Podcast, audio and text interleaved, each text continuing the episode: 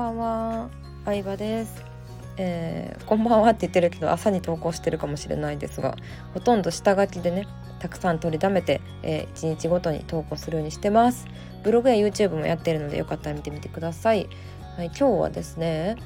スタイフの治安がいい理由について語ろうかなと思います。うん、アナリティクスを見て過去人気あった音声とかをチェックしてるんですけどやっぱりスタイフについてのねテーマっていうのが一番人気あるんですよね。スタイフを始めた理由だったりとか、うん、スタイフで、えー、おすすめに選んでもらう方法だったりとかおす、えーと、スタイフを30日続ける理由だったりとか、うん、で結論から言うとなんですけどランキング制度がないのが大きいのかなって思いましたやっぱり。結局ねランキング制度だったりいいねとか再生回数フォロワー数っていうのが数字が外から見えないっていうのがあの治安のいい街？街をねコミュニティを作ってるのかなって思いましたね。うん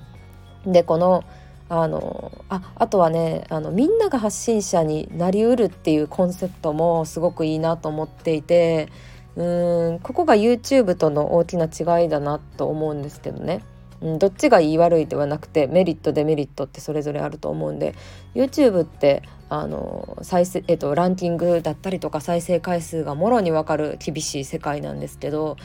うんでもやっぱり動画作るのってハードルが高いし少数の発信者が発信者がいてたくさんの視聴者がいるっていう構図だと思うんですよ。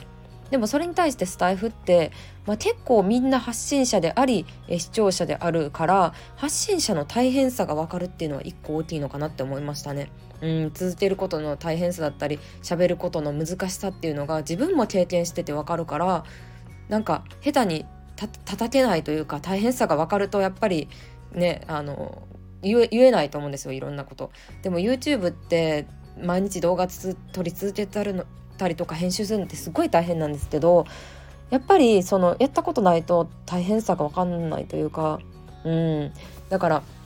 簡単にあのひどいことを書いちゃう人がいるのかなっていうのは一個思いますね。うん、であとはまあランキング制度がないことによってリスリスしないっていうのは、まあ、スタイフの作った人のコンセプトというか理念でもね書かれてたりしたんですけどうん、そういう環境を作ってみたいみたいなあの数字のない環境を作ってみたい純粋に人と人とがつながる場所を作りたいっていうのをね言われててね、うん、いいなって本当にその世界ができてるなって思いましたね。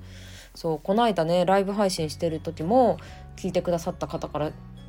あの聞いた情報なんですけどスプーンだったりとかボイシーとか別の配信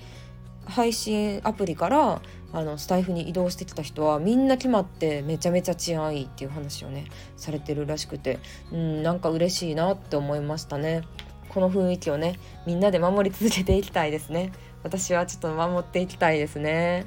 うん。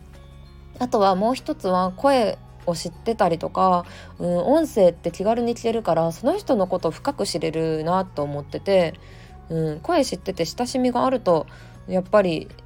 なんだろうな顔とか見えないけど会ったことはないけど友達みたいな感じになって、うん、荒れにくかったりするのかなって思いますね。匿名性がね Twitter とかいうあまりにも YouTube のなんだろうアカウントだけ持ってるみたいなあまりにも匿名性が高すぎるとやっぱり簡単にこうね深く考えずにコメントしたりする人が多くなると思うんですけど声知ってるだけで親しみが出てくるっていうのは大きいのかなって思いました。うん、一つで